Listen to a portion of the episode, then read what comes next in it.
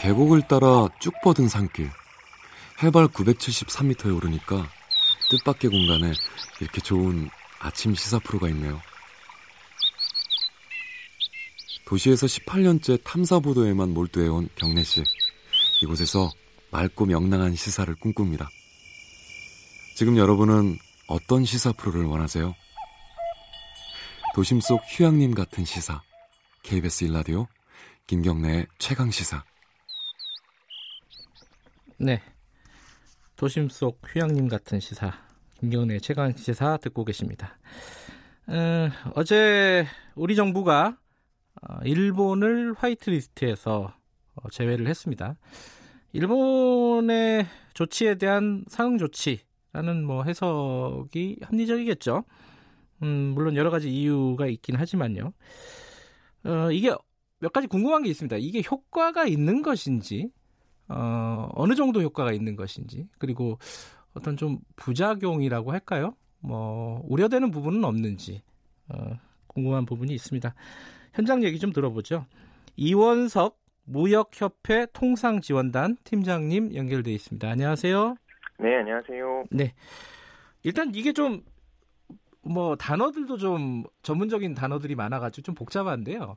어제 우리 정부가 어 일본을 백색 국가, 뭐 white list에서 제외했다. 이게 구체적으로는 어떻게 진행이 되는 건지 좀 설명 좀 먼저 해주세요.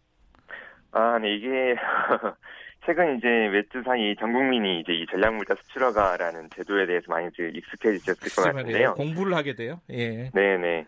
그 사실은 이번 조치는 이제 일본이 최근에 한국에 취한 조치를 이제 거꾸로 생각을 하면 이해가 가장 쉬우실 것 같습니다. 네네. 일본이 이제 우리나라의 경제 제재를 한다고 하면서 어떤 명분이란 게 필요하지 않습니까? 당연히 이제 그냥 한국을 이제 해야겠다 이런 걸로는 할 수가 없으니까 네. 이제 어떤 들고 나온 게 뭐냐면 어떤 우리나라 그 일본이 한국에 수출하는 어떤 물자가 전략 물자, 그러니까 전쟁에 사용될 수 있는 물자로 바뀔 수 있기 때문에 요거를 어, 일본 입장에서는 전략 물자 수출 허가를 바꾸겠다라는 조치를 취했던 거고요. 네. 우리도 이에 이제 그 주고받기 식으로 그렇다면 우리도 이제 우리 한 우리 한국에서 일본에 나갈 수 있는 전략 물자에 대해서 이제 지금까지와 달리 일본을 이제 지금까지 기존의 가나로 분류하던 거를 네. 일본이 가였는데 이거를 가의 이를 새로 만들어서 일본에 대해서는 이제 우리나라에서 수출되는 물건에 대해서는 전략물자 관리하는 제도를 이제 바꾸겠다라는 그런 조치로 이해를 하시면 됩니다. 예. 어, 무역협회 통상지원단이라 그러면은 현장의 기업들의 수출이나 수입이나 이런 것들을 지원하는 곳이겠죠, 아무래도? 네네, 그렇습니다. 예. 그러면은, 어, 궁금한 게, 어, 일본 같은 경우도요, 이 화이트리스트에서 뭐 한국을 배제하고, 아, 그 전에, 어, 이제 반도체 관련된 소, 부품 소재 세 가지에 대해서 이제 수출 허가를 좀, 어, 규제 조치를 취하지 않았습니까? 네. 그러, 그러고 나서 뒤에 이제 언론들에 나오는 게, 아, 일본 기업들도 참, 이 수출하기가 어려우니까 불만들이 있다. 이런 게 이제 일본 언론들에서도 좀 나오고 있는데, 네네. 한국 같은 경우도요, 이게 실제로 일본에 수출하는 기업들 입장에서는 뭐가 좀, 어, 문제가 되는 겁니까? 이게 실제로? 어, 이게 사실은 네. 이제 일본도 그렇고 저희도 그렇고 네, 이제 이런 그 제도를 변경해서 네, 이제 서로에게 어떤 그 일본이 우리에게 불확실성을 크게 준 거지 않습니까? 예를 들어 네. 일본으로부터 물건을 조달하는 우리 기업들이 아 이게 제대로 우리가 필요 일본에게 필요한 물건을 앞으로는 조달하기가 어려울 수도 있겠다라는 어떤 음, 불확실성을 크게 만든 것처럼 네. 우리도 이제 일본의 그런 불확실성을 이제 같이 안겨준 거라고 보시면 되고요. 아하, 그래서 실제로 기업들이 이거 가지고 피해를 받느냐, 네. 받는다면 얼마나 받느냐라는 계량하는 지금 단계에서는 조금 힘든 것이 아하, 아직까지는 이런 제도를 활용해서 네. 일본도 그렇고 저희도 그렇고 이거를 실제로 어떤 상대 국가에 나가는 물건을 이제 어떤 기업들이 나가기 힘들게 하거나 예. 아니면 뭐 100이 나갈 거 50만 나가게 한다거나 네. 아니면 이번 달에 나갈 거를 다음 달에 뭐 나갈지 못 나갈지 못 나가게 한다거나 이런 가능성은 열어놨지만 네. 이런 조치를 실제로 기업들에게 영향을 끼친 것은 아니기 때문에 예. 지금 기업 입장에서도 아직까지는 요거의 피해를 뭐 계량화하기는 좀 어려운 상황이고요. 음, 예. 다만 이제 말씀드린 대로 이게 어떤 불확실성이기 때문에 네. 어떤 기업들 입장에서는 많이 좀 혼란스러워하시고들 있습니다. 아, 부- 그러니까 불확실성을 줬다. 이게 더 중요한 거거든요. 실제로 당장 수출이 뭐 100 하던 거를 뭐 50밖에 못 한다. 이런 건 아니고요. 지금 현, 현재 당장 네 네 네 맞습니다. 네. 예, 예를 들어서 이 뭐 중미 무역 미중 무역 분쟁 같은 경우는 이제 그게 딱 범위가 나오는 게 네. 미국이 중국에 예를 들어서 관세를 25% 부과를 하겠다 예. 했다. 라는 거는 이제 어떤 수출량 곱하기 관세율 하면 이제 피해액이 딱 나오는 거지만 네. 요 같은 경우는 아직까지는 그런 건 아니라고 보시면 됩니다. 네. 근데 이게 또 또 또 한 가지 궁금한 거예요. 궁금한 게 이제 많아가지고 좀 여쭤보는 건데 네네네. 이게 그 우리나라가 이제 일본의 예를 들어 부품 소재 이런 부분에 대해서 의존성이 높은 것은 누구나 다 알고 있는 사실이잖아요. 네네. 근데 이제 일본이 우리한테 좀 의존하고 있는 부분이 있습니까? 어떤 부분이 있어요? 이건 좀 뭐 이 내용하고 직접적으로 연관되는 건 아니지만은 그게 좀 궁금해갖고 한번 여쭤보는 건데. 글쎄요, 전체적으로는 그 네. 물론 있습니다. 있고요. 어떤 뭐 우리나라나 일본 정도 되는 규모의 경제와 네, 그리고 이제 그 이런 우- 우리나라나 일본쯤 되는 그 규모가 서로 무역을 하는 사이에 있다면 네, 당연히 이제 일본도 우리에게 의존할 수 있는 부분이 있고요. 네, 하지만 이제 전체적인 양으로 따지면 이제 뭐 서로 간에 비교를 하게 되면 이제 아무래도 우리가 일본에 대해 무역 적자를 보고 있고 네, 그리고 이제 우리가 부품 소재를 일본이 많이 의존하고 있기 때문에 예, 어 이제 우리의 일본에 대한 의존도가 더 있는 것은 사실입니다만 예, 일본에 있어서도 우리 정도 되는 경제 그리고 이제 이렇게 가까이 위치해 있는 두 나라 사이에 네, 우리나라도 일본에게 어떤 상응하는 어떤 그 조치를 취하게 되면 일본 전체적인 것보다는 이제 일본의 그 개별 기업들 입장에서는 상당히 큰 일이 되는 거죠. 아하, 그렇군요. 그러니까 전체적인 부분에서는 뭐 우리의 의존도가 조금 높을 수는 있지만 개별 기업으로 보면은 어려운 거는 또 다 어려운 거다 이런 말씀이시네요. 네네 국가 입장에서는 네. 그 이제 기업이 어떤 한 두 기업이라 할지라도 네, 그 기업이 결정적인 타격을 받는다면 이게 뭐 전체적인 포션에서 적다고 하- 해서 요거를 그냥 무시하거나 이럴 수 있는 수준은 아닌 것이죠. 예. 이게 이제 사실은 아까 말씀하셨잖아요. 일본이 우리를 어, 화이트리스트에서 배제를 한 것을 거꾸로 뒤집어서 생각하면은 요번 조치를 어, 이해하기 쉽다고 말씀하셨는데 네네. 이게 나중에 지금 우리 뭐 WTO 제소하고 이런 부분에 있어서 아니 일본도 그렇게 했는데 뭐 한국도 그렇게 했고 다 똑같네 이렇게 어떤 좀 뭐 불리하게 뭐랄까 작용할 수 있는 우려는 없을까요? 어떻게 보세요? 어 그런 이제 우려가 사실 이제 일리가 아예 없지는 않고요. 예. 네, 있습니다. 그런데 이제, 어, 사실 일본이 먼저 이제 세계 무역 질서에 반하는 경제 제재를 가지고 나왔기 때문에, 네. 어쨌든 우리로서는 이제 일정한 주고받기식 조치를 하지 않을 수는 없는 것이고요. 네. 이제 어떤 WTO에 제소된 사례라든지 이런 그 어떤 세계 통상의 역사를 보면 네.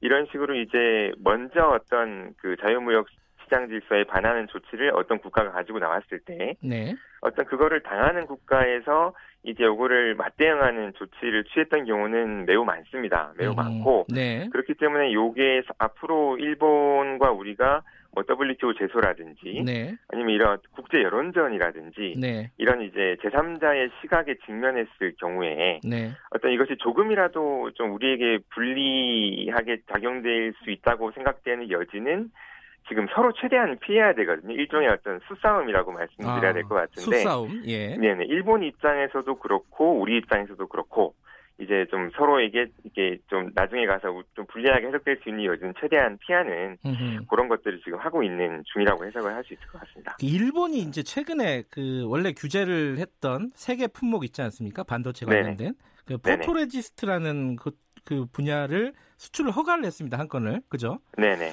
이것도 그러면은 어, 일종의 뭐랄까요 명분 쌓기 이런 수싸움이라고 볼 수도 있나요? 그럴 것 같습니다. 이제 아하. 일본 역시 이제 예. 나중에 WTO에서 여기 문제가 될 경우에 네. 이거를 이제 그 국제법상 법리 싸움으로 봐서 이제 이거를 최대한 자기 입장을 보호를 해야 되는데 네. 어 우리가 한국의 어떤 그런 그 조치를 실제로 취하진 않았다. 네. 우리가 우리나라 전략물자 수출 관리 제도를 고친 것일 뿐 네. 실제로 봐라 한국에 우리가 지금까지 내줬던 것과 같은 속도로 허가를 내주지 않았느냐 네. 이렇게 주장을 할 만한 여지를 그들은 쌓고 싶겠죠. 음흠. 이거는 사실 이제 팀장님이 어, 평가를 하시기는 좀 부담스러운 부분이 있겠지만은 뭔가 이제 어, 현장에서 볼 때 우리 정부의 수싸움은 잘 되고 있는 것 같습니까? 어떻게 보세요? 네. 정부에서도 상당히 고심을 많이 하시고 아마 내신 결론이라고 생각을 하고요. 네.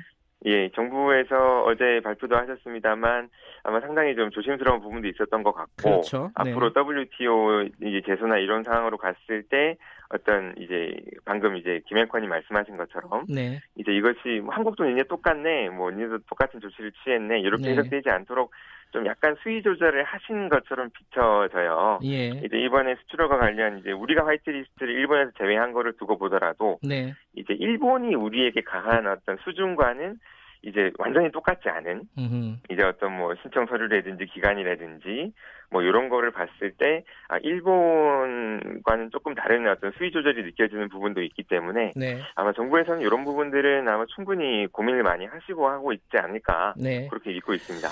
현장에서는요. 현장이라 하면 뭐 기업들이죠. 네네. 기업들은 최근에 이 상황에서 이제 뭐 보도나 이런 것들을 보면은 사실 아, 당장 뭐 한일 관계가 끝날 것도 같고 막 어 뭐 나라가 망할 것 같고 막 이런 좀 뭐랄까 걱정스러운 부분이 있습니다. 그냥 밖에서 보기에는 언뜻 네네네. 보기에는 현장에서 느끼는 어 뭐랄까 지금 상황에 대한 어떤 체감 이런 거는 어떻습니까? 보시기에.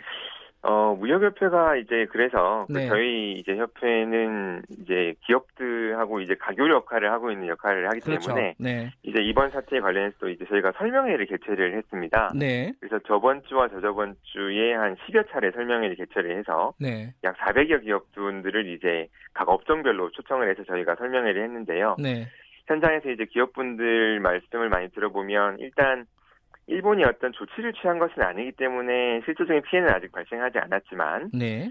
아까 말씀드린 것처럼 이제 이런- 거대한 불확실성 네. 이제는 이걸 어떻게 어떤 경영상의 의사결정을 하기가 좀 어려워진 면이 많이 있는 것이죠. 음흠. 일본으로부터 지금까지 조달하던 거를 차질 없이 조달을 할 수 있을 것인가? 네. 그리고 거꾸로 이제 우리나라가 이제 어제 했던 조치처럼 화이트리스트에서 일본을 배제하게 되면 우리가 일본으로 나가는 물건에 대해서 이제 앞으로 어떤 그 이제 변화를 좀 줘야 될 것인가라는 부분에 있어서 네. 상당히 우려를 많이 하고 계신데 현장에서는 좀 그런 정확한 팩트를 좀 알려드림으로써 네. 좀 지나친 불안은 좀 어, 저희가 좀 없애드리기 위해서 노력을 하고 있습니다.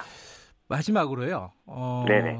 저 양쪽인데 정부는 이 지금 이 갈등 상황, 어, 이 상황을 어떻게 풀어야 된다고 보시는지 그리고 기업들은 또 대책이 있어야 되지 않겠습니까? 네, 어, 정부만 바라보고만 있을 수는 없을 것이고 기업들은 또 어떤 자구책을 찾아야 되는지 뭐 좀 정리 좀 해주시면요.